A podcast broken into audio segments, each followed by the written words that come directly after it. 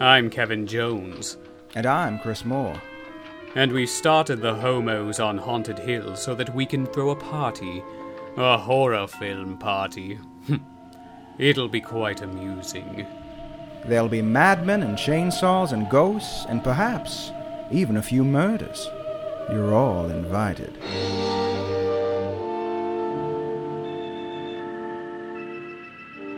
So let's bring it back to the questions Mhm. on this show. Mhm. Do you remember your dreams, Kevin? Hmm.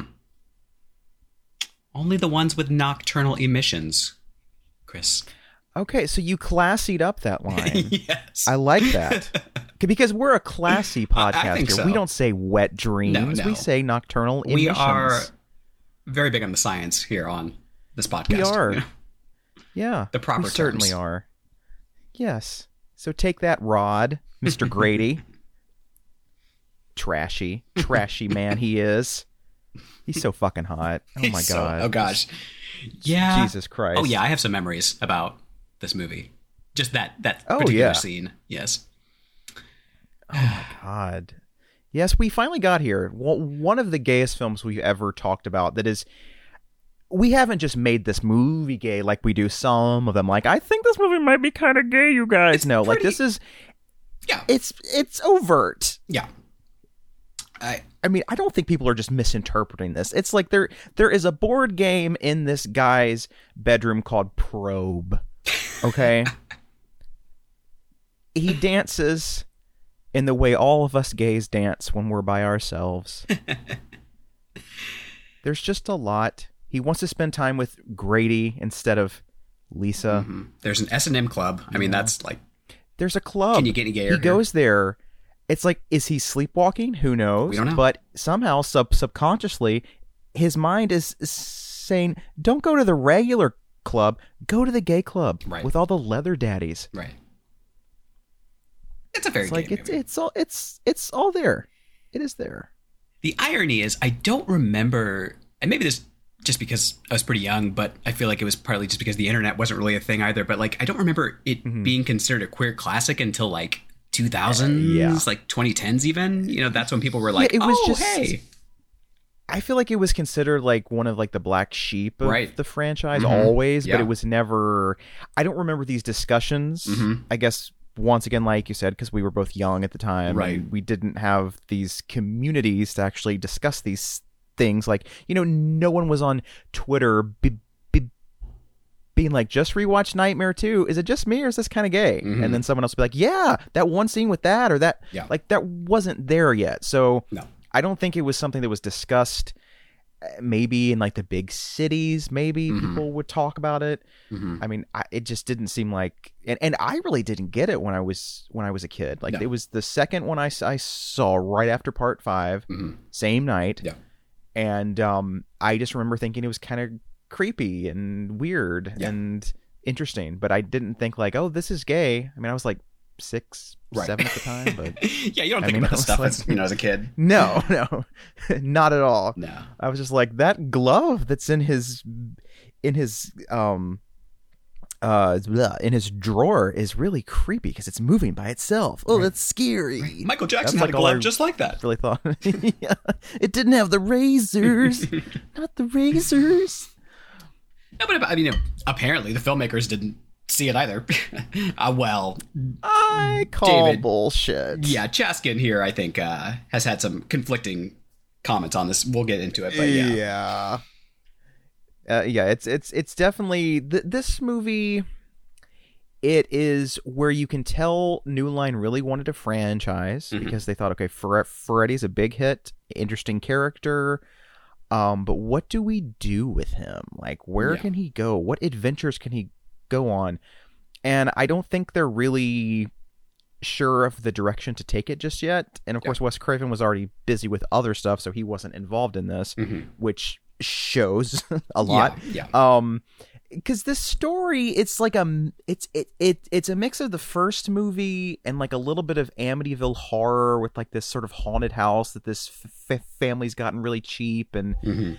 the the evils that inhabited the house are telling the young son to go do horrible things. So Mhm. you've got that, and then you've also got like elements of The Exorcist. That's kind of a possession movie. Mhm, mhm. It's it honestly, it's kind of doing what Hello Mary Lou Prom Night 2 did a few years later much better. Right. Like it's combining all of these movies into this weird amalgamation. And see, in that movie, I think it kind of works. Mhm. This movie, it's like, eh, it's, you know, it's interesting. Yeah. But it never really fully gels. There's all these things like you don't really know the rules. You're like, okay, so Mhm. how is Freddy inhabiting the real world? How did he possess Jesse? Like, there's all these questions. The tonal balance know. is a little weird too. It, it doesn't. Quite, I mean, Right. it's it's taking things fairly serious, but Mm-hmm. I kind of wish it didn't at times. Like you know, it's one of those movies. I'm like, like I think that's why Mary Lou is more effective. In one of the reasons that it, it's Exactly. it's goofier, but like more fun as a result. Mhm. And this was like the 80s and the Yeah. time for that. You know, Yeah, it's it, that movie has a much more sort of tongue-in-cheek kind of inherent Mhm. campiness, whereas right? this one has the camp. It's it's not really intentional. I I don't think. Yeah. You know because scenes like where you know the bird goes nuts, they're taking it very seriously, Mhm. and it's ridiculous. hmm It makes no sense. Why is the bird gone crazy and why does it explode? Like it's just it's one of these things where like the the big scare kind of creepy scenes, a lot of them don't really have much to do with anything. They they, Right. they feel so kind of isolated Right. And the and they don't really build. like the S and M Club scene feels like it should be in like cruising or something. You know, it's like I- Yeah, I, I don't yeah. hate it because it's gay, obviously, but it's just hmm very random. Like you know, why? Right. Why is who thought like who thought to do this? You know, I mean, I know who thought to do this, but like why? You know? I just love that Rob Robert Shaye is the one in the club that Mhm. plays the Right. bartender. Hilarious. and he's just like staring at Jesse the whole time, just like, Mhm. "Come on, girl. Hey, Yeah. you want that beer? Yeah." He apparently wanted the role of the coach, but they were like, nope, we'll give you the bartender instead. Oh. Mr. Shaye, I've got some A questions. side here. He's like, no matter what, I'm gonna wear the leather. I'm gonna wear it. this is my dream. Some are born to play Hamlet. I'm born to wear leather. I love that. Though. You go, Bob. Yeah. Yeah, I I get it. Like I get why I think at the time people were kind of just like what is this? You know, after the first movie, hmm what are we doing here? What if we're making this a franchise, why have we like gotten rid of some of the rules from the first one and most of the, pretty much all the cast Right. from the first one and it, it it's Yeah. just uh some choices were made. Um but yeah, in in recent years I think people have gone back and it's had a little bit of a Jennifer's body esque resurgence of sorts of like, hey, Mhm. that was actually really interesting. Um, maybe not totally effective in every regard, but it did some things that Right. were like, okay, like it was it was taking some swings here, and uh, Um, yeah, I think you have to kind of respect that. You Yeah. know that it's. I- don't think it really knew what it was trying to do because no one involved really knew what what it was about the first one that really clicked. I mean, No. and I, and I think they even star started the film with like a stuntman playing Freddy, mhm, yeah, and they're like, "We don't need Robert Englund. It's just a guy in prosthetics with a glove. Yeah. Who needs him?" And then they're like, "Robert, please come Please back, come please, back. We my need you." God, we need you. God. what are we thinking? It's a disaster. oh no. He doesn't walk like you. He doesn't talk like you. Please, what do you want? And he's like, I, I'll take a cameo as the bus driver in the first scene without makeup, and I'm good. And they're like, Yes, have at it, Robert. That's all he wanted. That's all he needed. But it's like you you can't really tell if they thought like, oh, maybe the house from the film is like the the star. Mhm, like maybe true. it'll be like a haunted True. house movie, and who whoever moves in is cursed by Freddy. Right. It's like, but that wasn't really the that wasn't really the point of the first movie. It was just the kids that were involved with the the parents who killed him. Right, You know, right? and so uh, it's like this guy doesn't really have anything uh, connecting him with that Right. because it doesn't seem like this family's from here. Right. It, it seems like they moved from another town, and Yeah, so it's like there's not really that connection there. and It's kind of like what what is this again? I, I don't know about you. I, personally, Freddy is always the least scary when he is brought into the real world to me, and he spends Yeah, a yeah. pretty good chunk of that last scene I, I I don't hate that last scene. I think it's kind of Carrie esque, you know, of like let's like everything goes up in flames and like people are trapped in this small space. But I don't know. Mm-hmm. I I, I always appreciate him more when he's in the dreams than in the real uh, world. Yeah, absolutely. Because really, you know, in the original film, there wasn't. It, it didn't seem like there was much he could do in the real world, which was kind of the point of Mm. Right. bringing him out. Right. Is he's more vulnerable in our our world. Yeah. In the dream world, he can manipulate everything. Yeah. Um. So it's more interesting to see him that way. I will say this though. I love the way they do his makeup in this. I love the way he's shot. Mhm. He's always in the shadows. Um, it's just very moody and very creepy. I think Right. Freddy is at his scariest in this particular film. Yeah, I think that's fair. Um, the which is weird because like the, the rest of it's not really that scary, but he himself there's a there's a, a sort of a viciousness and kind of a mean spiritedness right. that he has in in this that's really really creepy. I love that POV shot of just going through the whole house and when he ends up like in his Oh, sister's great. sister's room. Like that's a really creepy scene. Oh, you know? yeah. Great sequence. Great scene. Oh, it's so spooky. No. Yeah, there's some there's some really great um shots in this. I think it's got a great mood. It's Yeah. just there's not the story you can tell was probably cooked to, together probably on a long weekend. Probably. You know, they were like this movie was a big hit. We need a sequel immediately. We're not going to wait for Wes to be available. Let's just do it. Right. And, you know, Right. and they took some risks. Some are very fascinating. Some are like, really? That Mhm. was brave. Brave choice. Interesting. A choice was made. Why'd you think that? Yeah. Right. Right. Well, let me dig into some of this here then now. Uh, All right. we are, of Here's, course. here's your spoon. Thank you. Dig on it. If you haven't guessed, folks, we are covering the very gay Nightmare on Elm Street Part Two: Freddy's Revenge. Oh, this was the first one that had that little subtitle at the Uh-huh, end. yeah. I like that. Let's bring those back. Yes. Because what is he avenging here? Just the fact that he was put back into the dream world at the end? I guess so. He, he's not, you know, going after Nancy or anyone who actually matters. But okay. No. Uh-uh. It's kind of weird. Like, yeah. I- uh, He's so angry. Calm Yeah. down, Freddy. Jesus. And like these these parents weren't even the ones who did anything to him. You know, the, the- at least the the ones in the house. I but guess not, I, yeah. I, I don't know. Uh, anyway, this is directed by Jack Sholder and written by David Chaskin. Uh, Sholder is mostly known for cult horror and sci-fi films like Alone in the Dark, which is a good little. that was one of your uh, gems back in the day. I remember that. Oh, yeah. It's it's a great one. Yeah. Highly recommend that one. And uh, The Hidden, which is this kind of sci-fi Also great. Yeah, cl- uh, Colt one, and then Wishmaster two. Don't recall that one. That too much. one, um, you could skip it. You can skip it. I mean,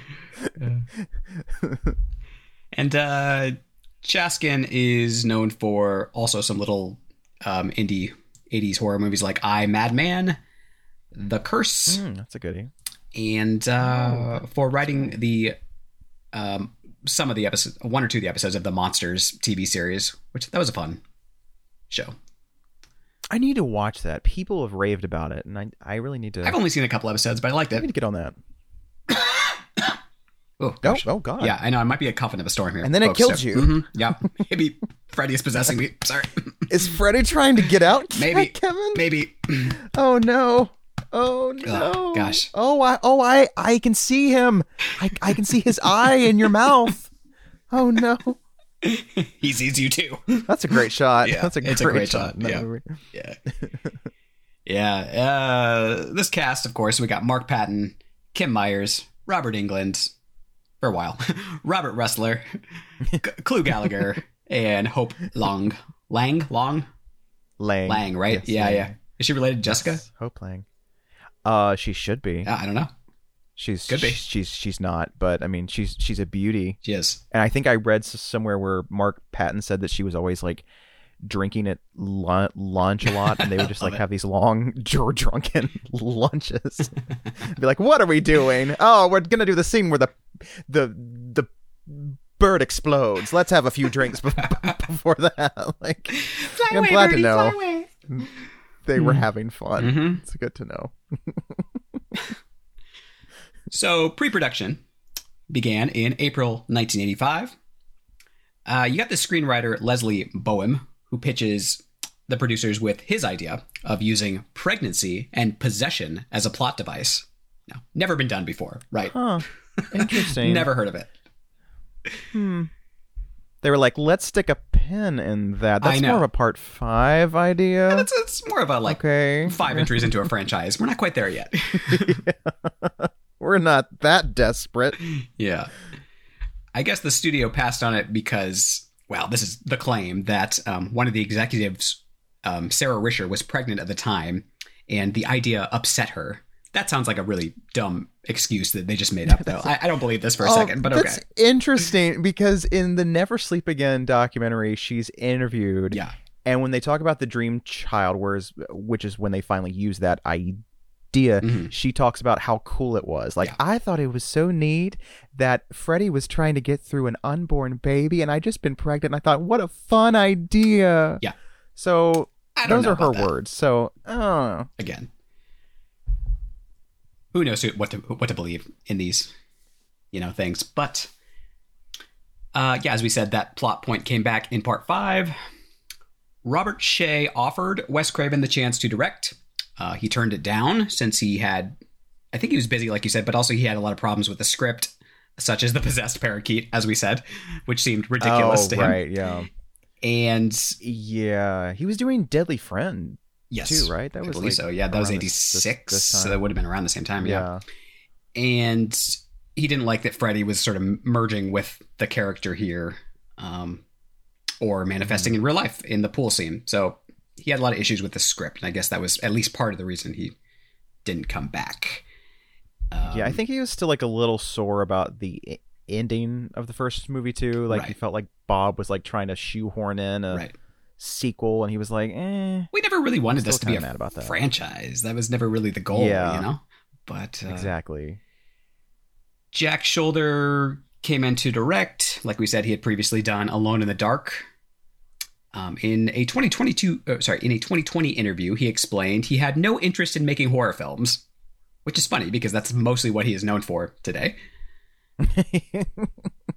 What are you it's do? interesting how that seems to be a quote from a lot of horror film right? directors. Yeah. like, I didn't want to do this, but uh, just kind of ha- Just kind of happened. happened. And, uh, people seem to Like, like it, so I kept doing it. Yeah. Yeah. Give the people what they want. Mm. Yeah. Uh, the intro scene was carried over from the previous film. Uh, Craven vehemently opposed Freddy appearing in person as the driver and the car in the epilogue, as we talked about. Uh, the compromise was, therefore, that Freddy would be driving the vehicle for the sequel, but not for any characters from Craven's films. Film, I should say. Uh, Chaskin has claimed that Wes Craven made some suggestions to the script. I question pretty much anything that comes out of Chaskin's mouth, but uh, he has Yeah. said that um, his original script focused even more on Jesse, and Craven suggested that there be more focus on Lisa, his girlfriend. Um, Oh, who knows if yeah. that's true or not, but that's what he claims. New Line originally thought to save money, like you said, by putting an extra, unnamed extra in the rubber mask to play Freddy. Stupid fucking idea. I think they realized pretty quickly that that did not work. Um, I think the idea was that they were going to get. they- They're going to make him more of an impersonal killer like Jason and Michael were. But, like, Ugh. I think they failed to realize that like those are still performances. You know, you can't just put some guy in a mask. Like Exactly. those those very intimidating. The, the people there's a reason the actors who play them are well known today because they, they do make something of those roles. You know? Yeah, I mean, you ask anybody like, "Who's your fa- favorite Michael? Who's your favorite J- Mhm. Jason?" Everyone has an answer, Exactly. even though they have no lines. Yeah. it's because of the way they carry themselves. I think the only major shot that this guy is in in the movie is the scene where Jesse transforms in the shower Yes. before he kills Yes. the coach. Mhm. And you can just tell, like, this guy's just kind of like lumbering around, like, do do do. Yeah. Like, he's not really. He doesn't have the same presence. No. Nope. So thankfully they realized the error of their ways for the remaining sequels. Uh, Robert Shaye, like I said, wanted to play. No, he, let's see. He wanted to play the role of Ron Grady's father, but was denied. Oh. So there you go. Denied. I know. Oh my god. You don't look like a father to me. Denied. Denied. Who's that? Was that Susie Orman that used to do that? Like denied Yes, I believe so. all the time. God, she was so annoying. You want a new car? Denied. she still does, probably. She still has TV shows. She's still doing it. Oh yeah, she's she's still around. Yeah. Denying people cr- credit. Good for her. Principal photography. June 1985. Uh, Jack Sholder has said in an interview that he had very little time to prepare, and the movie contained a lot of special pro- special effects, none of which he knew how to do. So you had Kevin Yagher come in, who handled Freddy's design and a lot of the transform. Well, him and uh, Mark uh, Shostrom handled for uh, the transformation effects, which are pretty solid. Uh, very uh, Oh, they're wonderful. they remind yeah. me a lot of um, uh, American Werewolf in London with a transformation Yeah, sequence yeah. there. Yeah. Very much so. Do, do, do, do. Film score Christopher Young, who we love. We've talked about him before. Oh yes. He's a goodie. God. Oh, he's so great. You want a good a good score? You bring in Mr. Young. Right. He's got you covered. My one complaint is that I wish they had brought back the theme from the original just a few times. It's such an iconic theme that I feel like if you're going to do a franchise, this- be nice. I feel like this is the only movie in the franchise that doesn't have the Yeah, theme. I think in so. some form. I think because so. if you notice in the other ones, even though none of them have been scored by Charles Bernstein, besides the first one, Mhm. they always tend to use little pieces of his music Right. from the first movie. Mhm. So I find that really interesting. Yeah. That this is the only one where they were like, I guess the theme song wasn't important either. Right. Yeah.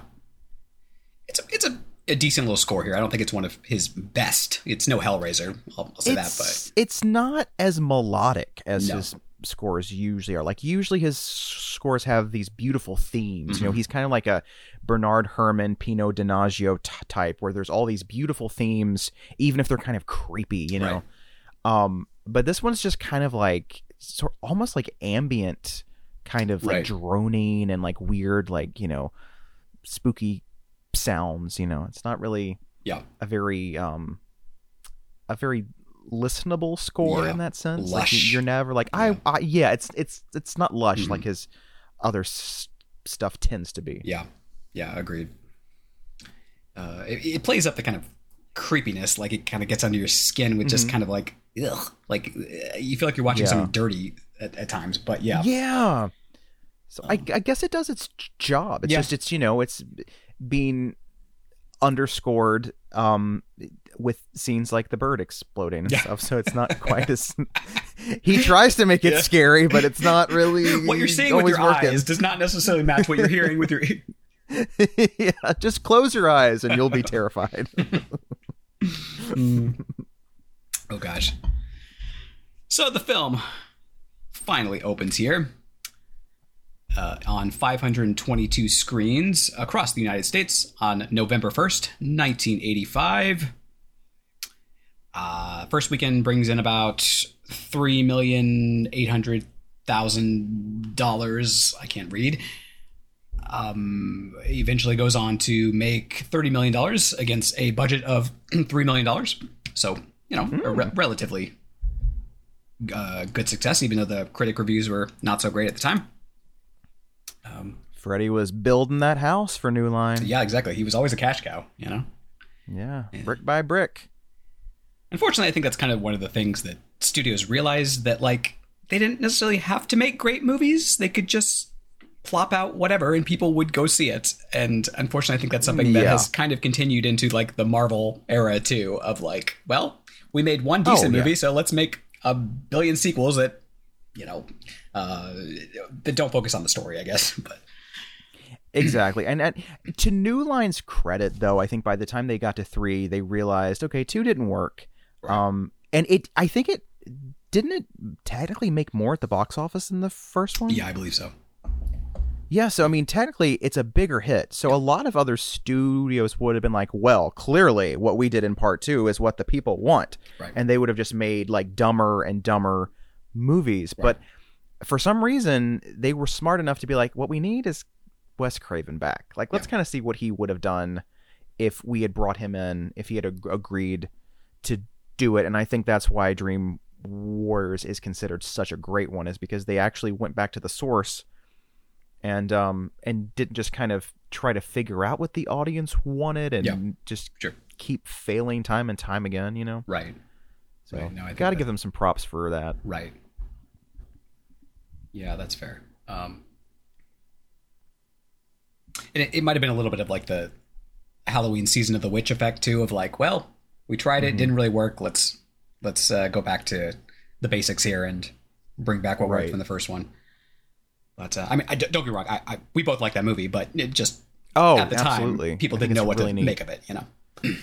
No, and I think you can kind of see them trying to just I mean they're just they're really trying to figure out what to do with this franchise. It's it's like they know they want Freddy, they know they want nightmares and they want this house. Yeah. And that's really all they seem to have pulled from the first one. There's Yeah. not really um I mean, I guess there's still kind of the parents that don't believe their kid and Mhm. stuff, but it's just there's just I don't think Jesse is is as compelling a character as Nancy. No. I don't think Lisa is either, and that's the main problem is that the characters just don't have the same realism and grit and kind of determination. Yeah, I mean Jesse is Um, and there's no real rules. Yeah, the rules are yeah. Jesse's compelling in the sense that like if you read it as him struggling with his sexuality, obviously that's you know pretty Right. relatable as a as a queer person throughout the. But even that is like it kind of depends how you want to read the movie. Like you could read it as Yeah. being really problematic in one regard that like oh his sexuality is causing him to kill people, kill or you could read it less problematic that it's the repression that is causing him, you know, to kill people. Uh, but, But then at the end, he's saved by the love of a woman. exactly. So A woman's touch. That's why. But then also at the end, they're on the bus and they're like, oh, they're going to have a nice heterosexual life. And then Mhm. Freddy pops out of the chest and it's like, oh, no, you're not, bitch. Right. You can't repress this. So maybe it's a positive me- message. Don't repress things. it, it, it's hard to read, you know, uh, it is hard to read. and I think uh, many people have tried over the years to, to make a you know queer reading of this.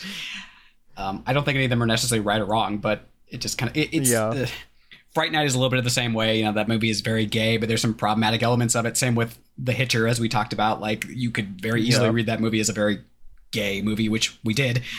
Um, and uh, we sure did. uh, but yeah, it, it, it just kind of depends how you want to read that. Um, like we said, critics did not really know what to make of this movie either. Um, the New York Times liked it. Janet Maslin, they said, uh, clever special effects, a good leading performance, and a villain so chatty he practically makes this a human interest story. Well, just you wait, Janet, if you like his chattiness now. By part four, you're going to wish he had a muzzle. But okay. exactly. the Hannibal Lecter mask. yeah. Shut up, Freddy. Shut the fuck up. We're dreaming. Like that. like, but I got jokes. Oh, that Will and Grace episode. Shut up, Patti LuPone. Shut up, Freddy Krueger. You shut your brassy, magnificent mouth. I will not.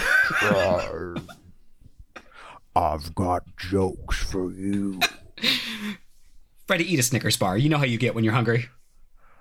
Oh, I'm so much better. I don't want to kill those kids no more.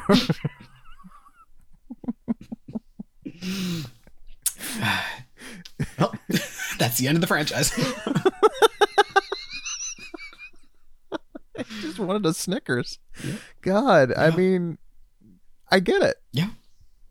I can understand him now. Yeah. He just wanted a Snickers. That's all I want.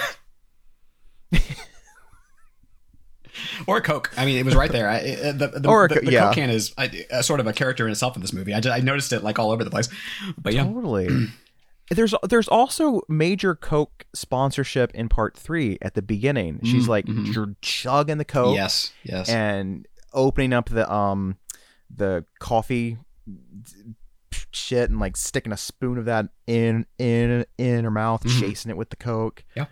Coke were they they, they were big fans of Mr. Krueger. Yep. Good for them. Surprised he never did like a like like a Coke ad, yeah. you know. Drink Coke. Yeah, I mean, like we talked about last week, he got to the point where he was such a pop culture figure. I could totally Yeah. see it. Yeah. It's refreshing, like the souls of my children. They're all like, "Let me, let me get some fatty. Let me get some coke. I'm thirsty." And he like pours some on his chest. like, drink, my children. Like, thank you, Freddy. Before before I go out for soul snatching, I like to have myself a nice Coca Cola. Oh, It's the refreshing. That's a real dream. Mm-hmm. Goofy. Oh, I feel much better now. F- Freddy tran transforms into like M- Marlo Thomas. yeah. Like, I'm not myself when I'm thirsty.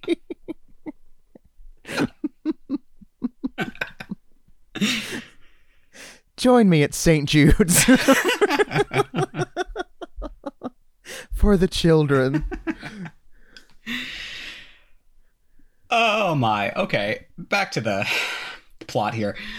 Sort of. Oh, Um, oh boy. Well,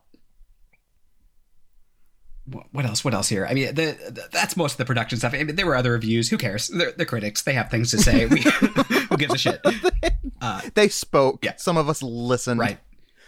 And of, course, there's like a whole dissertation here about the uh, homosexual quote unquote subtext. Um, Um, okay, sub. Right. Exactly. so. It's- That is a Dom text It's a, right it's there. a very Dom text. Yes. Mhm. Yes, Mhm. please. Mhm. Come on. and there's also a whole documentary called Scream Queen. Exactly. Very good. Go check that it is out. about it. It's folks. a wonderful documentary. So I think it's still on Shudder, right? I I believe so. it was. Mm-hmm. So check it out. It's very good. Right.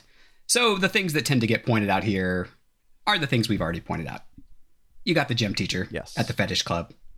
Uh, you got um, the fact that he runs to his male friend's house, and you know, uh, after he attempts to make out with his girlfriend at the party because it freaks him out so much. You know. Um, I- we already went through the list. You know, there's a lot of things here. Uh, there's yeah. also been you know talk that Mark Patton played this role you know a little gay, which I don't think is totally fair. I think he just played it how however he played it, but uh, there's always been some discussion about that. Also, you know, it had generally been a final girl up to this point, um, so now you have a, a, a male in that role, which is was unusual for the time. Um, still kind of unusual, honestly. It is, yeah. I don't think pe- people still really know what to do with that. Yeah. You know. Yeah. Uh, in the Never Sleep Again documentary, David Chaskin, the writer, um, refers to a 2009 list which calls this the five most unintentionally gay horror movies. Um, unintentional, ha ha ha. With uh, Hmm. Freddy's Revenge at number one. And he states that there is nothing logical that can explain the level of homoeroticism in this movie. Oh, really? Um. Okay. Yeah. Uh, Mr. Patton himself has claimed that the gay subtext was increasingly emph- emphasized throughout uh, script rewrites and as the production increased. Um, it became undeniable. Um, he says, uh, I'm lying in bed, and the candles are dripping, and they're bending like phalluses, and white wax is dripping all over. It's like I'm at the center of a bukkake video. That's his quote. Love it.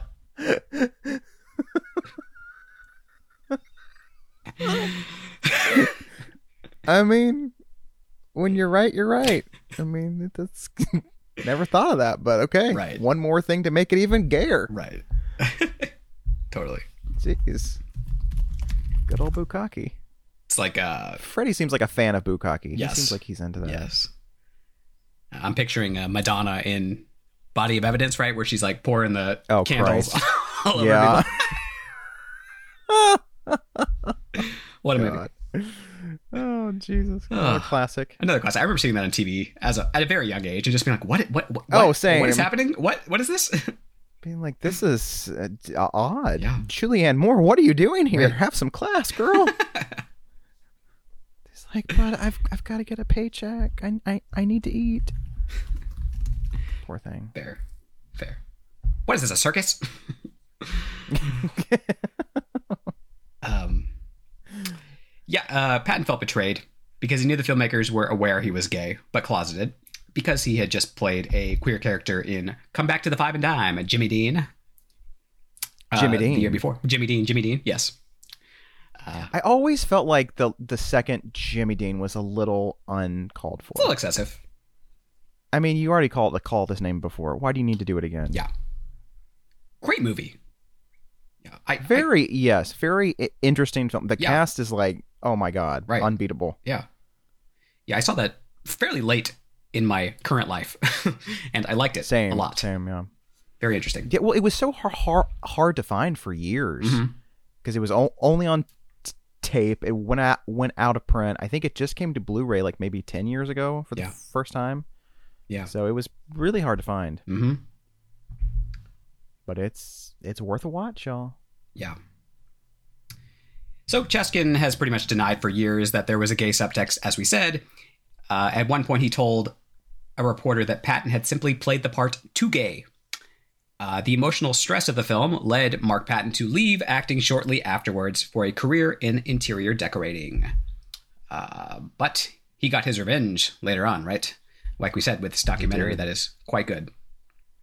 hmm Um, Yeah, there's like a whole bit where he like sits down like face to face with David. yeah, Chaskin. yeah. and it's like this very like Real Housewives reunion kind Uh-huh. of exactly. It's like it's really fraught Right. with tit Mhm. tension. Mhm. You're like, who's gonna throw the drink first? Who's who's gonna do Mhm. it? Like it just you just ha- have a feeling that shit's gonna hit hit the fan. Yeah, yeah. and Chaskin himself, worth it just for that. yeah, has, has like you said, has had very mixed statements on this over the years. In in 2010, he said, um, "Homophobia was skyrocketing, and I began to think about our core audience, adolescent boys, and how um, all of this stuff might be trickling down into their psyches." Uh, my thought was that tapping into that angst would give an extra edge to uh, to the horror. Okay. Hmm. Uh, and um, Interesting. Did we, I think we already mentioned that there was that one scene that was toned down, maybe with the the blades were supposed to go into Jesse's mouth, um, instead of just caressing No, his lips. But yeah, No, but that would have been really gay. yeah, super gay. Deep throating the blades. Come Yeah. on, Mhm. that's Yeah. hmm. Uh, Robert Englund himself has said uh, this is obviously intended as a bisexual themed film. It was early 80s, uh, pre AIDS paranoia. Eh, I wouldn't say pre AIDS, though. There was. AIDS Oh, it was like right in the middle. Yeah. I mean, in fact, I was looking up some of the stuff. this came out like 1980, maybe, but this Yeah. is 85 at this point, yeah, right? yeah, yeah, yeah. Yeah, I think uh, Mr. Englund's timeline is a little off there, but um, yeah. but uh, sorry, my computer has frozen here for a second. Okay, Oh no! yeah, I know. Freddy's trying to get out. Damn it, Freddy! Yeah. Um, anything else in here? Let's see. Jack Sholder has said um, he never had any discussions about a gay subtext in the script. Um, he added that, in his view, the movie was about repressed sexual angst that every teenager experiences. Yes, because every teenager experiences S and M bars and I mean, it was a common occurrence, right? yeah, yeah, yeah.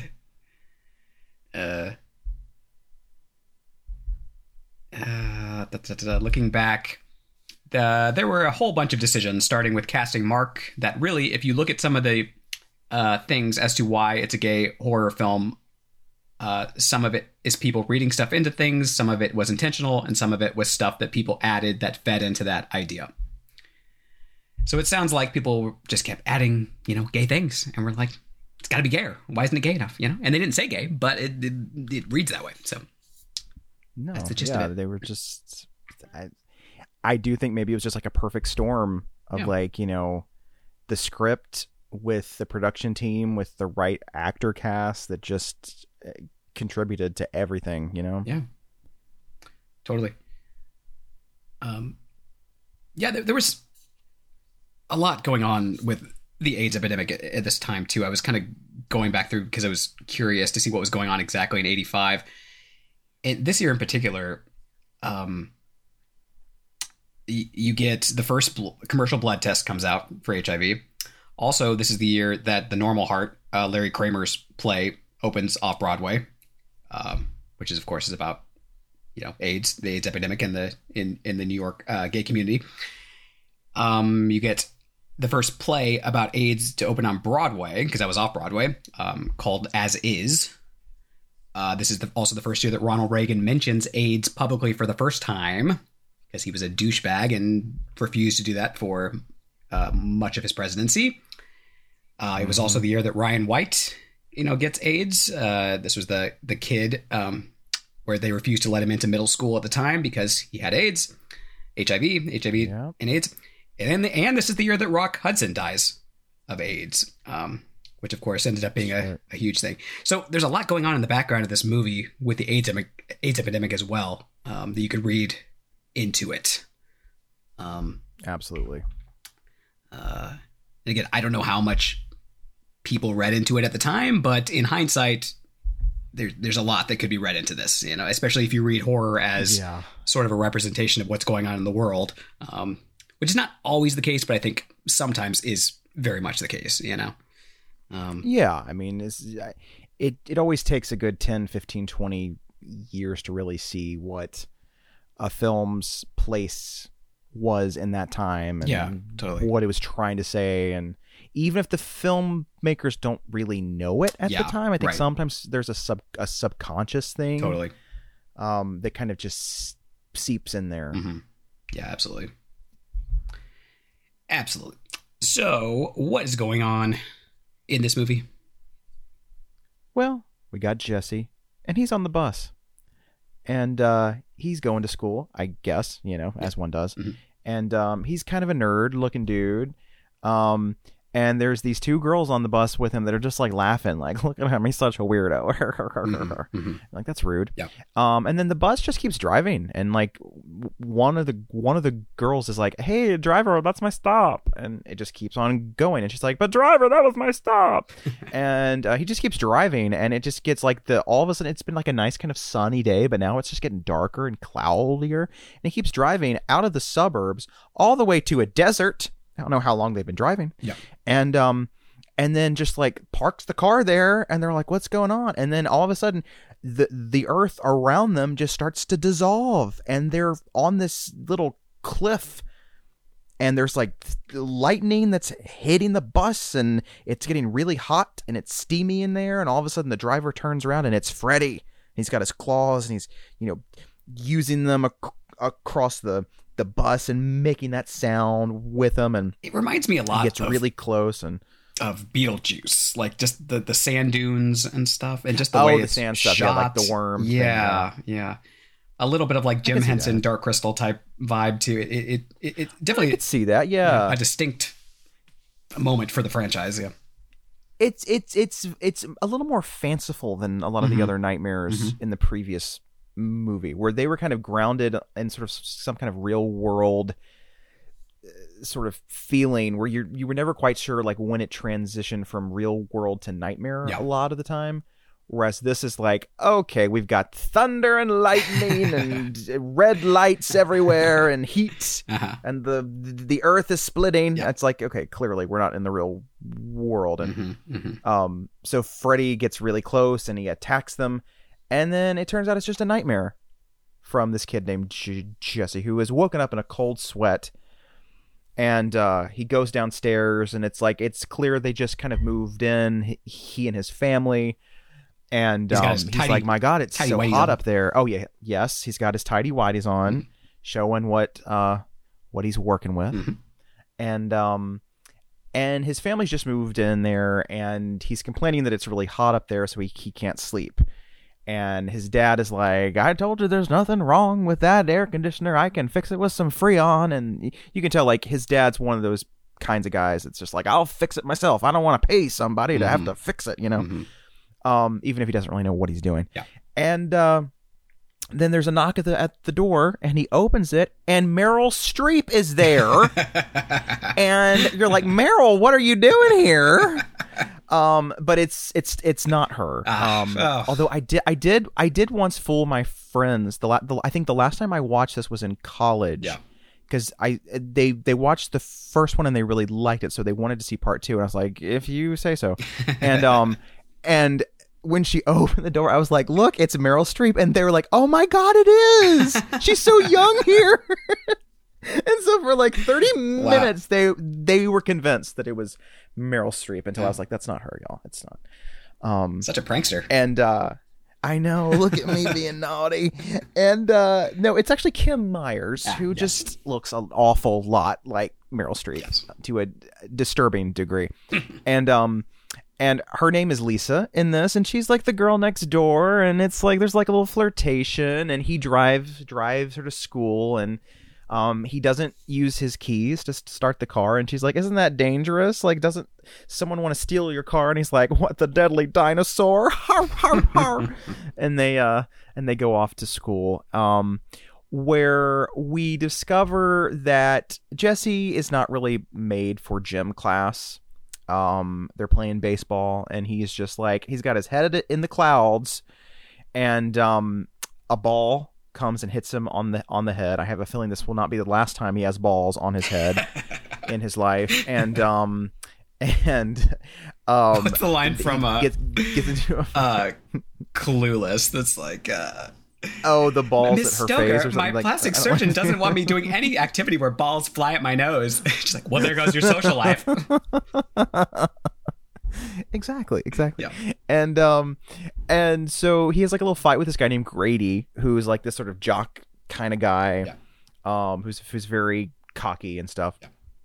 and um it ends with them uh having a fight and wrestle. J- jesse getting his pants pulled down Yes. and just showing off his booty Nice ass. which is say. Mm-hmm. appreciated. Yeah, and they even mention it in the film. Lisa's f- f- friend, because the girls are on the other side of the field doing archery for some reason. Did your high school have an archery class? you know, we didn't. this? See, I'm very upset. I want my money back because that's fucked up. Mm-hmm. I would have liked an archery class. Yeah.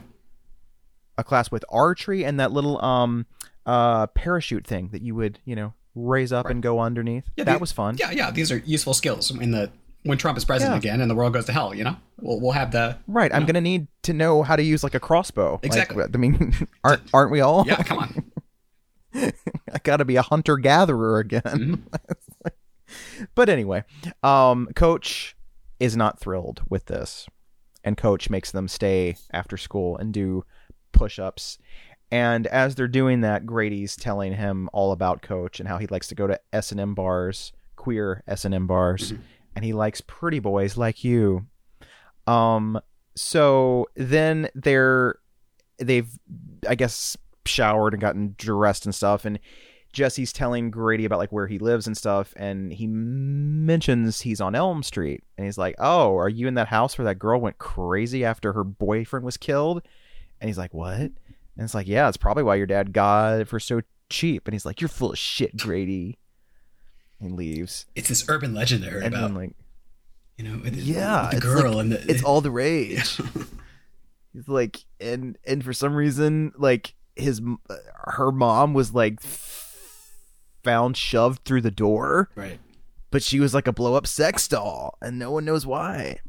So conceivably, And uh, he Grady was going to school at the same time Nancy was because this is just like a year later. I mean, it's right? been like I feel like it's like six years. Did they say that? Right? I think they said something about six years Okay, later. okay. So technically, this is a movie that takes place in the future. I see. I see. Mhm. So that would be like Yes. 1989 or 90? 89? Interesting. Yeah. Huh. Yeah. Fascinating. All right. I know. and uh so Jesse is still having dreams and he's having dreams where he like he goes downstairs and hears and hears a noise and and like he sees this guy like prowling in the bushes, so he goes outside to investigate and he sees this same guy downstairs in the basement through the window and he's reaching into the furnace and grabbing this glove. It's like, what's going on? So he goes back in the house and I kind of like how he plays that scene where he Um, just kind of sees him and is just like, huh. And then just kind of walked. Yeah. It's very dream logic, you know, like, okay, that's happening. It- yeah, right. yeah. It's like cause if that really happened, you'd be like, I'm gonna, I'm not gonna, I'm not gonna be around Yeah, you- for this. you'd, I'm uh, freak the fuck out." I'm gonna, I'm gonna skedaddle in my deadly dinosaur and Mm-hmm. get out of there. Um, but he, you know, J- Jesse likes to watch, Sure. and he goes to the basement and he's he sort of peeks in there and he's like, uh, hello. And he sees this shadow coming up the stairs. He's like, "Uh oh, hey, Dad, Dad!" And um, and all of a sudden, like he can't close the door. It's like someone on the other side's gripping the door and like won't let him close it. But he runs away and runs right into Freddy, and he's like, "Daddy can't help you now." I need you, Jesse. and then he's he needs him because he's got the body, but Freddy's got the brains. And he opens up his brain, and Je- Jesse screams and wakes up again in sweat. And his parents come in. They're like, "What's wrong?" He's like, "Just a dream. It's just hot in here. Fix So- the AC, Dad, please." It sounds like a like a, a Cyrano de Bergerac type thing. Like you've got the body, I've got the brain. We can work together and get the girl. It's like a rom, a rom, Exactly. a rom Exactly. com. He has the body. He's got the brain. Will they get the girl get the girl? together? We'll see. I mean, huh? That would be a interesting little twist on this on the tale Yeah, that, that, that could have been a, a a route they took with this. Like, if he's gonna possess Jesse, like maybe just have Jesse like act like you know an asshole at times, or you know one of those type of movies where like you know Yeah. he's he hasn't totally possessed him yet, but Jesse is like acting out and doing all the bad guy things. You know, Mm-hmm. Yeah, I mean, he seems like a pretty good kid, and and there's moments in this where his dad is like, okay. Pretty soon after this, um, well, there's a scene where Jesse goes to sleep in class, and he wakes up with a snake around him, which somehow got out of a case. I don't know why they have a snake in a who knows? a high high school, but you know, this is it's it's a movie, so Yeah. whatever. Um, and then I think like around that same time is when he goes back home and the family is just sort of chilling out in the living room and their pet birds start going crazy because it's like 98 degrees in the house and they can't figure out why.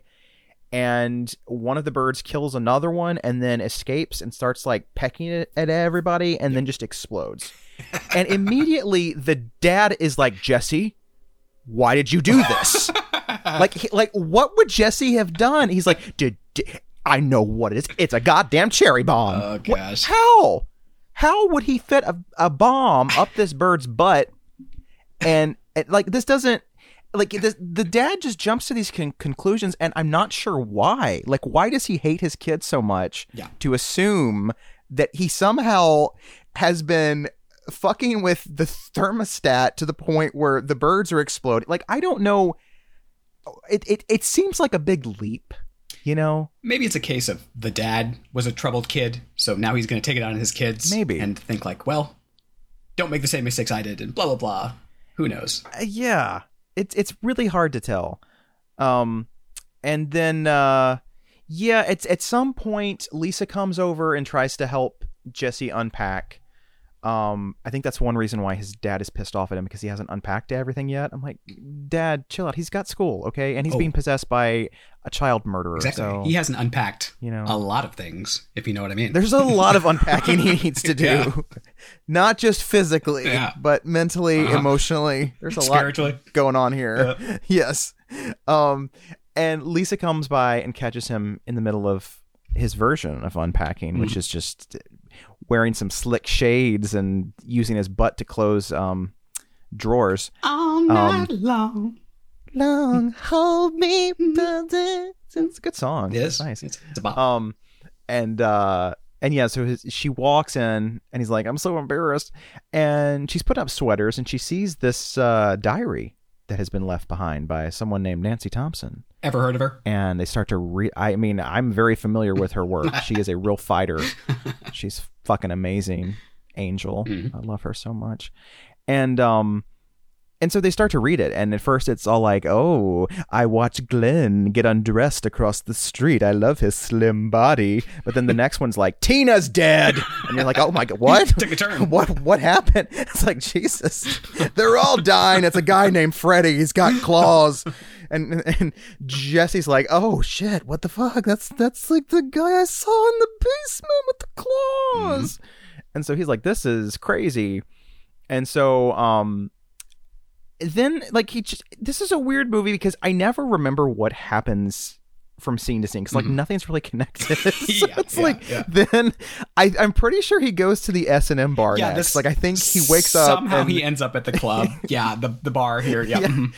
Yeah. because um he hears a noise and gets out of bed and I guess he wanted to make some toast or something but this this this piece of lightning falls like through his kitchen window and electrocutes the toaster so he's like well I guess I was gonna have toast, but I guess I'll go to an S and M bar instead. That makes more sense.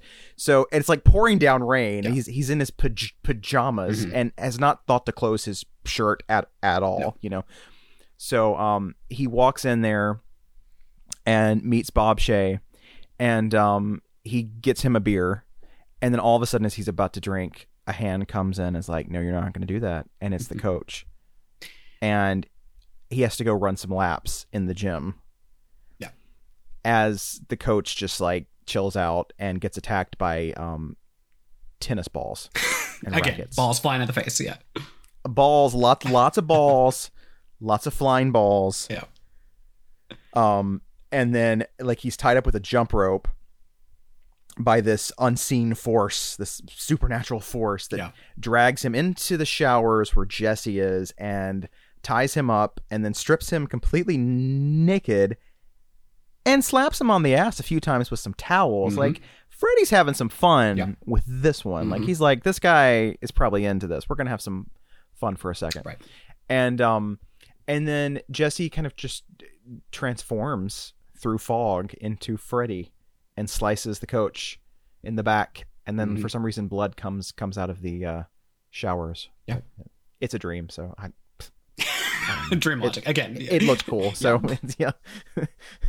and um the the next day Jesse gets to school and the the police are there and it's like, well, what happened? And they're like, Oh, the coach died Mhm. And someone killed him and he was in the shower. He's like, Oh my god, was it a dream? It, it is it a premonition? And Lisa's been like trying to find out like what these dr- dreams are, and she thinks it could be like a premonition, like he might be a psychic or something. Yeah. And um, also, he was found completely naked, wandering the streets after the coach died, and his parents are like, "Okay, there's something wrong with you. We need to figure out what it is." Of course, his dad's like, "Is it drugs? Right. Where are you getting it from? Get him to a son?" clinic. Yeah, and so they're not like the most supportive. Yeah. Um, and his dad's like, "What he needs is a good kick in the butt. That's what he needs." It's like, well, that might be what he wants. I don't know. He might be kind of into Uh, that. yeah, Like, I don't know. I mean, maybe that's why he went to the S and M club. Like he's like looking for daddy to spank me. Yep. That's now you just there. now you just got on Grindr and you, you write that on there. But back in the day, you had to go. Oh my and, god, it'd be know, so much easier. Kids these days have no idea the stress having to walk in the rain with your shirt open Yep. to an S and M bar. and A then lot of work. find someone who's looking for the same thing you are, Yeah. which is And how do you know that? That's Yeah. why they had the hanky code because like that would tell you what you were into. exactly yeah. But no, now you can just type it. You can just type it. Yep. You know, they couldn't make a movie like this today. It would never get made. No, I don't think so. It's uh, But um yeah, so Lisa's throwing a party, which it seems like a bad idea to throw a party at this time with Yeah. everyone kind of a little on edge with Yeah. the murders and all. Yeah. Um and she also wants to get to the bottom of Jesse's problem, so she finds out that Freddy Krueger used to work in this boiler room, so she drives him there and they it just sort of at some power, masquerade around there for a bit. power plant or something. right? Yeah, it's like a Yeah. pow- power plant, and there's like a scare that doesn't work with a rat in the locker, Right. and she's like, "Oh, it's a rat." Oh, Mhm, and he's mhm. like, "I'll hold you, Lisa." Yeah. It's like, why does this even need to be here? Um, but yeah, so then um, there's the party, and um, uh, I don't think Grady is allowed to go because he apparently pushed his grandmother down a flight of stairs. I don't. That, they That's- never addressed that again. I'm like, excuse. is he joking or is that actually what he did? Yeah, because I don't know if I support that Like- choice. They, there's not really a build up to them becoming friends. It's like they just they're just friends. Like it's like how did this happen? Like I don't. Yeah, it's like they kind of bond over, I guess, being tor- tormented by the coach. I Mhm. guess they're like both troublemakers I guess in so. gym Uh, class. yeah. but yeah, it never really like it, all of a sudden Grady like they're they're at lunch and he's like, "You need someone to talk to? Mhm. Like, are you okay? We can hang out and like watch movies." Like he's just like very like all of a sudden like super friendly. yeah. Yeah. It it doesn't seem like these two would really gel. Like No. it- it's an I- interesting idea to have like these two sort of opposite characters becoming friends, but I don't think the movie really It doesn't really makes into that, friendship make sense. Yeah, it's like it's yeah. sort of like why are they friends exactly? Yeah. Um, but yeah, he's not allowed to go. Um, and then there's like, and Jesse kind of like pushes him him away, and he gets mad and he like leaves. He's like, "Fine, I'll just leave." And um, it's the night of the party, and I think like the night before, Jesse had a dream where he put put on the glove and then like went into his sister's room hmm hmm and was like he was like scared he was gonna kill her or something. Yep. And so he's not really feeling up to partying that much. And plus, like Lisa's dad is in charge of the music, and he's p- p- playing like big band Yeah, music, and all these kids are just like, "Arr." and so the mom like takes him to bed, and once the lights go out, they switch the music, and it's like you know modern '80s pop and stuff. Mhm. And uh, then it's a wild pool party with teenagers frolicking and having fun.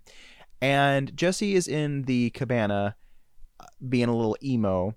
And Lisa goes in there and she's like, I wish you would talk to me. And somehow it gets into um, a makeout session, which does not end well because all of a sudden his tongue um, turns into like a demon tongue. and he's like, oh no, I gotta go. And Lisa's like, why won't you talk to me? Oh, and she just is blaming herself. It's like he's Yeah. he's gay, Lisa. Just move on. It kind of the, the beginning of Saved, where uh, she's like, "I'm, Oh, I'm yeah. gonna have sex with you, and it's gonna it's gonna cure your issue."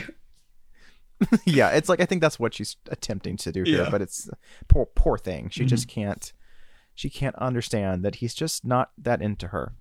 Um and so he runs away and shacks up with Grady. I guess he like d- climbed up his window or something. As Like, they I don't do. know how he got in the house. As they all yeah, do. and the- on this Elm Street, people are just w- climbing into windows left and right. an Lock epidemic. your doors and Really. w- windows, people. Good God. now, like, I really don't blame Marge for putting those bars on the doors and w- windows. It makes sense. These kids just, you know, And then the dad does it no again in this one. space. Like he yeah, puts the, what is the, the bars back. that? yeah. You know? Yeah, and um, and so he's all like, "Grady, help me! Like, I had this moment with Lisa, and I think I'm losing my mind, and you know, there's this guy in my dreams, and I'm scared to go to sleep. Can you just watch me? So if I do anything." You know, like if I transform or something while I'm asleep, just let me know. And he's Yeah. like, oh, "Okay, so you left this girl to come sleep with me. Okay, hmm let's let, let's explore that." Um, Or am I losing It- my mind? the sun comes up. I put on my glove. I think of Grady. and wouldn't you? I mean, really, oh God, he's so hot. Dreamy. Yeah. dreamy. Yeah. yeah. And if if this were a film written and directed by anyone else, this scene would turn out very differently. They would end up in a a, a lovely embrace Mm-hmm. and um, have a night of passionate lovemaking. But oh no, Oh, no. Freddy won't let that happen. Yeah. Because this is his body now, his body, his choice, and he's like, he like, um, all of a sudden, um, as Jesse is sleeping, he like he wakes up. He's like, Grady, it's happening, uh, and Grady wakes up and he turns on the light, and like Jesse is in pain. Like it looks like he is about to pass a kidney stone. And he's like, "What is going on?" And all of a sudden, these knives come out of his fucking fingernails, and he's like, "Oh shit, uh, Dad, uh, I need your help." Yeah. So he's like banging on the door as Jesse is transforming into Freddy. Like Freddy is actually popping out of his chest. It's really yeah, it's like creepy. a cross between American Werewolf in London and Alien here with giving birth Yeah. to the you know. Oh, it's so good. It, I, it's probably the coolest scene in the movie. It's Yeah, really really yeah. neat. And um and then like Freddy uses his his hand to slice him out of his chest, and he just goes through him like a rag doll and comes up. Mhm. And then um uh Grady's f- father and mom come to the door, and they're like, "Open the door!" And he's like, "I can't." And then Freddy co- comes by and pins him to the door and stabs him through the door and kills him Yeah. and then Freddy looks in the mirror and um it's Jesse again somehow. Jesse got his body back. Mhm. And he's like seeing himself dr- dr- drenched in blood, but the reflection is Freddy laughing. And so he takes the glove and he throws it and breaks the mirror. Yeah. And then, he- of course, he runs back to Lisa as if she hasn't been through enough. And um, he transforms again once he gets there and turns into Fre- for Freddy. Yeah. And she can't help. I mean, he's all like, I killed Grady. I've lost my mind. And it's too late. And so they have a big fight. And he bites her on the leg at some point and then like she's she's got a butcher knife and she's gonna kill him and all of a sudden he starts talking like jesse and he's all like kill me lisa kill me and like she's stabbing him but like it's like this like little weak stab it's like Not doing much. it's not really doing anything Mhm. and then as this is go going on the the pool party outside is getting a little hot because the water is boiling Yep. and everyone's like oh my god check check the temperature they on this pool Far too long to get out of that pool. I, I, I it was probably pretty comfy for a second there. while. like oh it's like a hot tub i didn't know it was a heated pool Yeah, with jets. and then it starts to boil them yeah, like they're like oh we better get out and then like the the beer cans start exploding Mhm. and there's like fire everywhere and then freddy like leaves lisa and like crashes through the window and then just disappears in in in, in into the air and everyone's like what the fuck was that that was weird Yep. Um i guess we're good now and then freddy just pops out from under the ground Mhm. and starts like slicing everybody and Mhm. throwing people into the pool and and you know everyone's like trying to get out and he's like setting people on fire Yeah. and then he's all like you're all my children now and then he just kind of disappears into a wall and Yeah. you're like what's what's going on Yeah, I think they, they And, could have uh, extended that sequence a little more than they ultimately did. It, it's kind of random. He just kind of walks off at one point. yeah he's just like i'm out Yeah. y'all were fun but Yeah. i've got you know i've got priorities Carrie did this And better anyway, so Lisa I'm gonna, just- just gonna walk out. Yeah, well, well, let's be honest. Carrie does everything better. Right, Yeah. I mean, um, and Lisa's like, I think I know where he went to. He went to his boiler room. So she gets in the car and drives there and encounters these two dogs with like human faces. So What random. is that? so random. Is she asleep? Like, wh- know. I I hope she wasn't sleeping and driving. Like, what? it's this is the point where I where I'm like, okay. So not only is Freddy in the real world, but all his little tricks are too. Like his yeah. little yeah. manipulations he can like. I it doesn't make any sense. Right. But it's a cool image. But it's like, what is this? Yeah, the whole the whole premise of Um, Freddy was that like he was powerful in the dreams and he could manipulate things in Yeah. the dreams, but not so much in real life. So Exactly. it's yeah, the rules are it's funky. just it's not as special No. you know if he can do it everywhere it's Right. like christmas it's fun on christmas On day Christmas. Mhm. but would you want christmas every single day Absolutely No. not. No. it would get old Mhm. and that's the thing he needs to save the special stuff for the dreams Yeah. and so she's like wandering around this boiler room and she thinks that at some point the the bite that he gave her earlier has like these bugs on it and she's like oh no.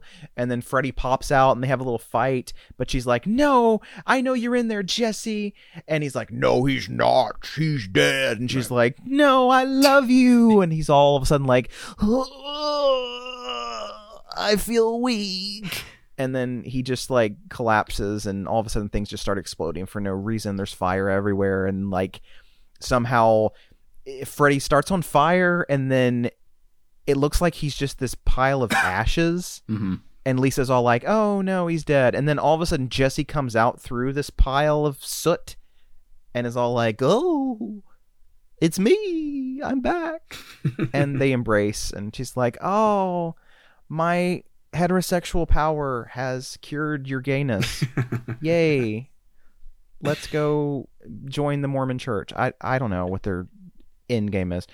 And um like the next day or I don't know, maybe it's been a few days. We don't know. I hope it's been a few the, days. the timeline is debatable.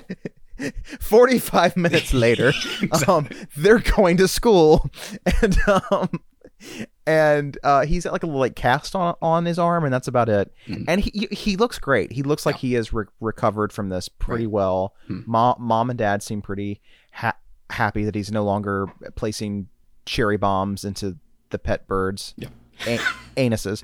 And um and so he goes off with Lisa on the school bus and her friend and they're chatting and all of a sudden the bus starts going like really fast. He's like uh-oh.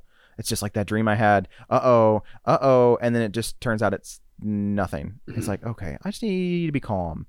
And lisa's f- f- friend is like it's okay. It's all over. And then freddy's glove just comes right out of her stomach and everyone's like ah as the bus drives through the desert again Yeah. the end Question mark.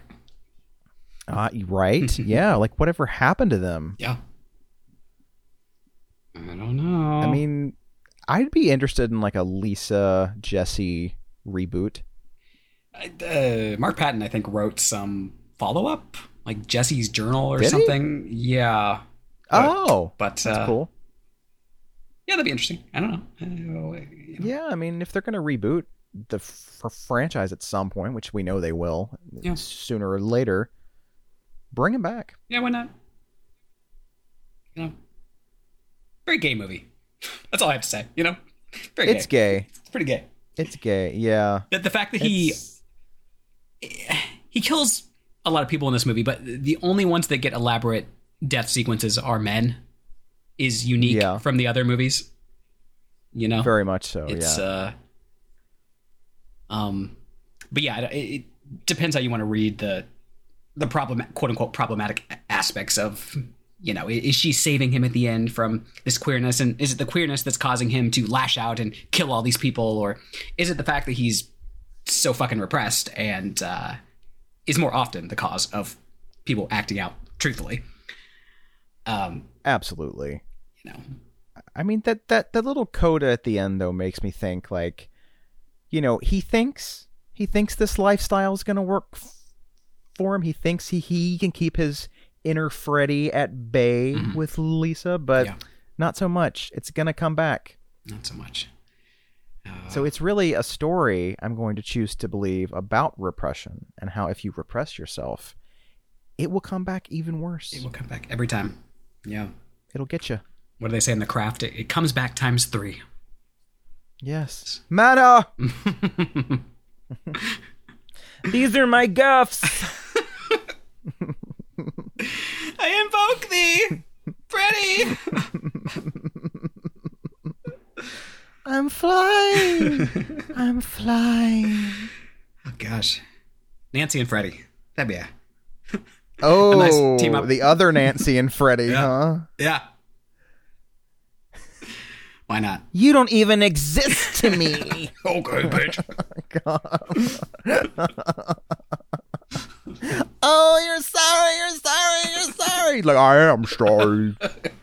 sorry, Nancy. You are not my child anymore. Is this Freddy's dead now? Uh, why the fuck Why not? Let's only reboot Freddy's Dead, but Nancy, Nancy is the, the, the daughter. The Craft is the daughter. Because you know, you know, there's all those memes of like her and Frank-N-Furter from Rocky Yeah, Horror. yeah. Like they're clearly like um parent and child. Mhm. I don't know. Maybe, maybe Nancy could be Freddy's kid. Yeah, why not? It could, it could work for me. the other child, Child Yeah. of Freddy Krueger. the other sister. Good movie, actually. I, I rewatched that the other day. Anyway, The, uh, the other sister? yep, I'm gonna I'm gonna throw it out there. Oh, Prob- oh wow! maybe problematic I've, opinion, I've been meaning I'm gonna throw it out there. I mean, it's definitely one I've wanted to revisit for a while. It's been a, a 25 years. Yeah, I think a lot of I people don't know. Attack it because obviously for obvious reasons, but uh, it was Yeah. at least Yeah. trying to not be like you know portray. You know what? Next topic. it's hard to talk about this movie. Yeah, I know. Next topic. So, sl- sl- sleepaway So camp. Sleepaway Camp, What yeah. do we feel about that? Yep. Another totally unproblematic movie. Yeah, I- you know, but I I do think when you're dealing with gay themes and horror, there are there there is a certain s- sect of people who don't care for it, you know, because they're like, what are you trying to say that like queerness is essentially a scary thing that we should be scared of our queerness and that we're gonna be, you know, killers and stuff. It's like not all of us, no, No, but you know, it's uh, like- you never know. it's kind of like you, you can't control whether or not you're queer. You can only control how you react to that. and, You know how you Yeah, you know uh, express that. Mhm. And uh, when you try to repress it, like we've said, then it comes out in some really ugly ways. And uh, Yeah, like you get angry and bitter. Yeah. And you're not a very nice person. No. You know, it's like that's not fun to do. Like I, re- I listen. I was an asshole for like the moment I realized I I I was gay. I repressed it so fucking hard Mm. that for about a decade I was a miserable little piece of shit. Mm. Like I was always angry and like la- lashing out for no reason because I was like hiding this part of myself. You know. Yeah. And to do that, it just makes you a horrible, sad person. yeah, totally. So don't do that. Don't do it. It's horrible.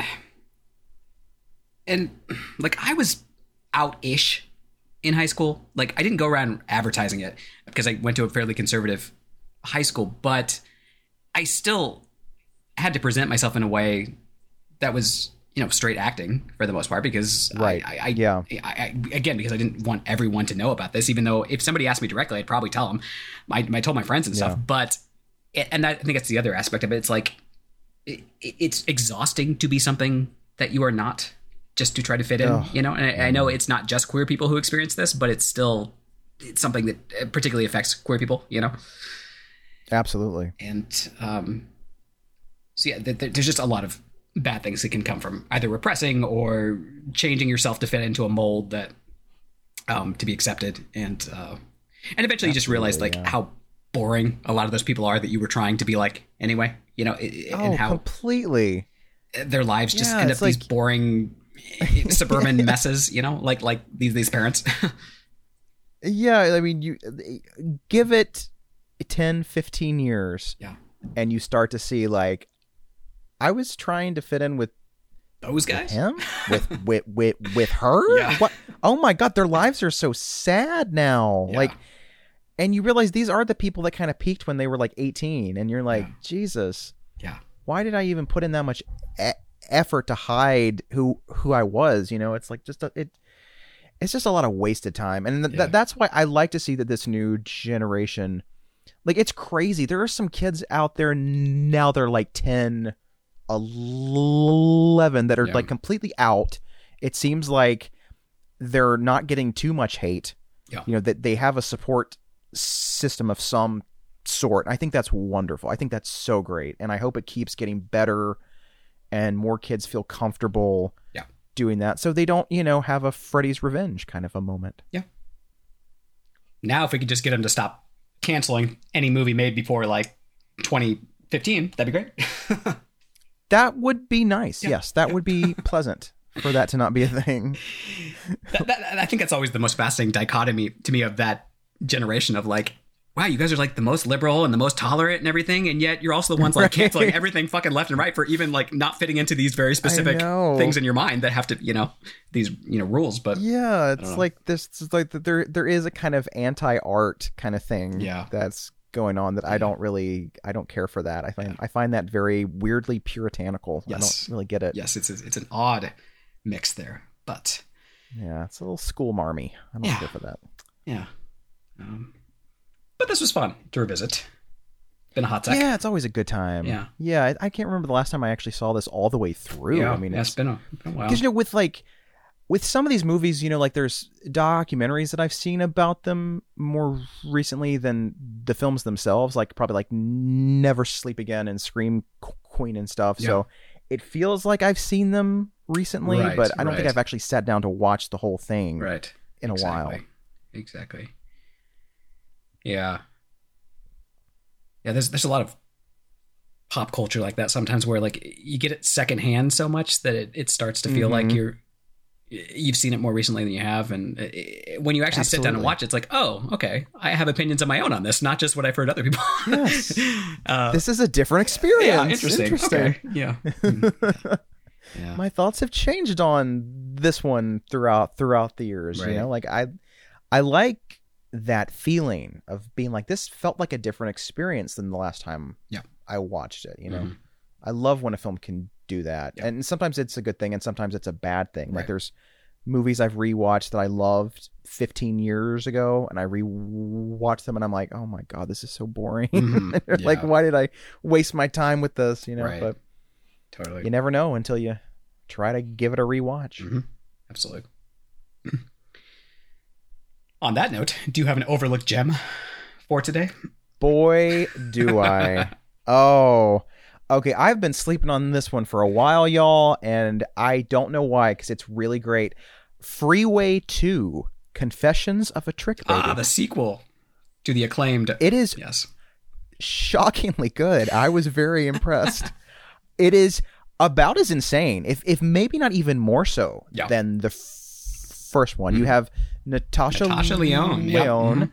As the lead, Mhm. so sort of in the the Reese Witherspoon type role of this young girl who is going through a lot. She's you know in juvie, and she was uh, um she was like a foster kid and stuff, and she's just a troublemaker.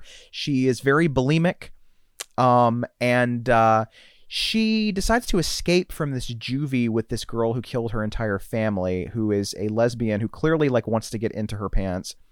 um, who hears like voices a lot. Mhm. Um, so she's not the most like stable person in the world, but then again, neither of them are. So they kind of go on the road together as kind of like a Thelma and Louise type thing, Mhm. and get into a lot of um, misadventures. Ultimately, winding up in Mexico, where her friend believes that there is this character who is going to cure her from all of her weird like voices in her head and stuff, and give them some safety. But it turns out that this person is a a cannibal pedophile murderer who is played by Vincent Gallo. And uh, it is so fucking crazy. Like this movie has more crazy per minute than most movies. It's still got that weird, like darkly comic tone. Mhm. Um, so it does fit in really well with the first one. It's just it's I was very impressed by this movie. I was so glad I finally watched it. Nice. It's really good. Yeah, I've seen like bits and pieces of this when I was younger uh, on TV or somewhere, Mhm. but I have not sat down and watched it. So uh, I think you've given me the inspiration to actually do so now. It is worth it. Yeah, It's really really good. yeah. Uh, it's from '99. That great year. All those movies are turning 25 this year. Hello, dear. Yeah, it's crazy. My old bones. God. Oh man. Oh, that's just that's. I don't. I don't like that. I don't know what to do with that. That's weird. That's. I don't. Yeah. What. What do we do with this information? And Yeah. I'm like, Jesus. Someone That doesn't seem possible. someone posted a meme about like you know if, if Marty McFly were alive today, he'd be going back to like the mid '90s, and I'm like, I'm not ready for that. Oh my god. Oh, I do not do not need to have that discussion. Yeah. Oh no. That's just that's that's too much. Yeah, It's too much to handle. I don't know. Yeah, sometimes I'm like, oh yeah, that wasn't that long ago, and then I think about like, oh right, we didn't have internet, we didn't have like, I mean, there's a lot of things we didn't really have Yeah. back in that time. Cell phones were barely a thing, you know. It's it's it's A whole different world. yeah, yeah, it's crazy. It's it. I, I think that's like the weird part about our g- generation is that we were kind of like the last Yeah.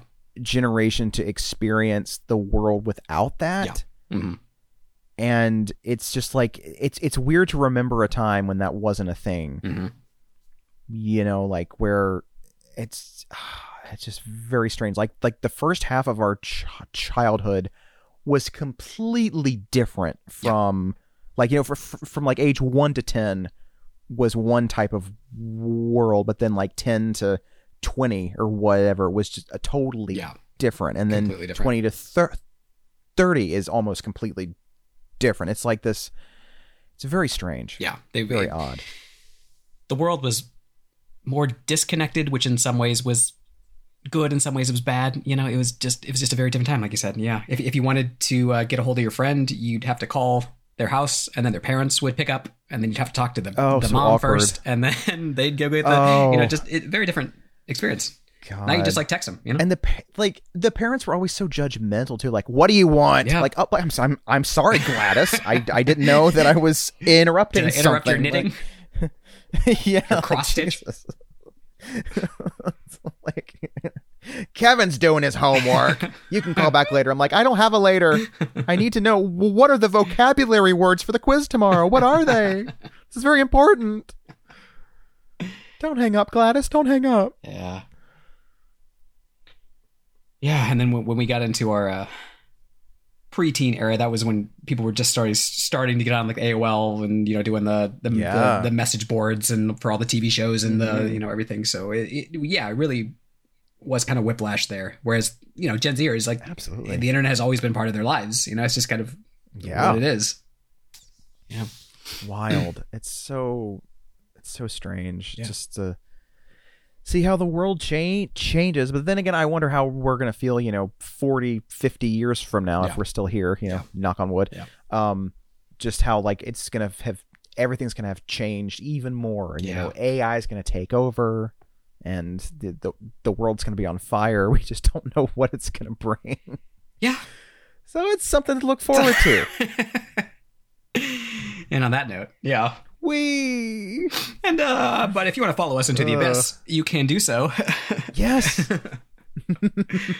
we are on if we're going, you can tag along. come right along. Uh, hop on board that bus. Uh, we are on Facebook, Twitter, HOHH Podcast.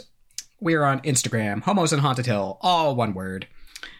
Um, not on Threads yet, not on TikTok, but uh, you can find us in those other places for now. If you would like to leave us a review on iTunes, you may. Thank you to those who have, as always. Um, we hope you have enjoyed this broadcast from Homos on Haunted Hill. yes. Thank you for listening to our big bag of bullshit. Yeah. We appreciate it. Thanks for giving us like four years to cover this formative queer classic here. Isn't that wild? Yeah. Yeah. it's been a while. Now we were discussing this once. I think it was yeah, last summer or something. Pride Month. We were like, Yeah, we might do it. Yeah. Then we were like, no. Well, for a while, it was like everybody and their brother was covering it, and I was like, I don't want to talk about it. Everybody else is talking about it. You know? Yeah, it's like you gotta kind of watch out for that because like sometimes like it seems like certain podcasts like they, they go in phases Mhm. and all of a sudden everyone's talking about one particular movie Yeah. and you're like, oh, we kind of want to talk about that too, but why would we do that when everyone else is yeah. right now? You know, like Yeah. gotta give it some space. Right. That's all to say. If if yeah, want to hear more about this movie, you know, our all of our friends have pretty much covered this one as well. So go check out their podcasts. You know. Oh yeah, yeah. Uh, Orc Ev- Warriors, everybody in their their of Dark, mom, yeah. Gaylord, yeah, Gaylord, and uh, yeah, everybody. Scream Queens, pretty I'm sure. much, yeah, yeah. Like Yeah. I think everyone's discussed it at, Yeah. at some point. Yeah. Yeah, it's kind of weird. Oh, taking us there's this that coughing get Freddy's the, uh, coming out. Oh no, Freddy, be gone, Oh, be gone. Freddy. The power of Coach compels you.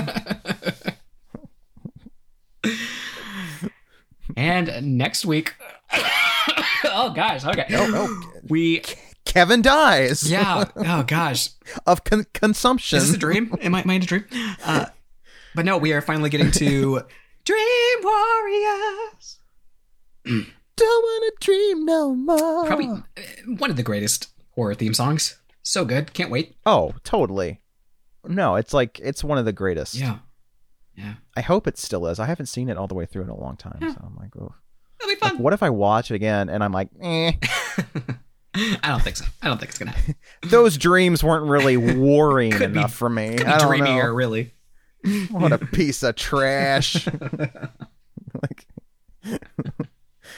like, do you ever ever get scared? You're gonna like rewatch something that you really love, and you're gonna be like, "Eh, that was not what I wanted it to be." Sure. It doesn't have the magic anymore. hmm I hate that. Yeah. It's so sad. What was the one that happened that happened to me recently with um uh, I can't remember, but it, there was some movie that I hadn't seen in many years, and I watched it, and I was kind of disappointed and wish I hadn't watched it because I would have rather had that that memory of, you know, just being very good. yeah. It's so sad. Yeah. Like I never want that to happen, Yeah. but it's happened enough times where I'm like, oh no, what? Which one's gonna be next? Yeah. Is it gonna be Mrs. Doubtfire? I don't think I could handle it if I no longer got joy from that. Yeah. Yeah. You know, just be Yeah. really depressing. But uh, we'll let you know, folks. Yeah, uh, tune in Yeah. next week and uh, Mm-hmm. and uh, you know keep trucking through this shitty January. And uh, Yeah. Hit the showers, dirt bags. okay, goodbye. Bye.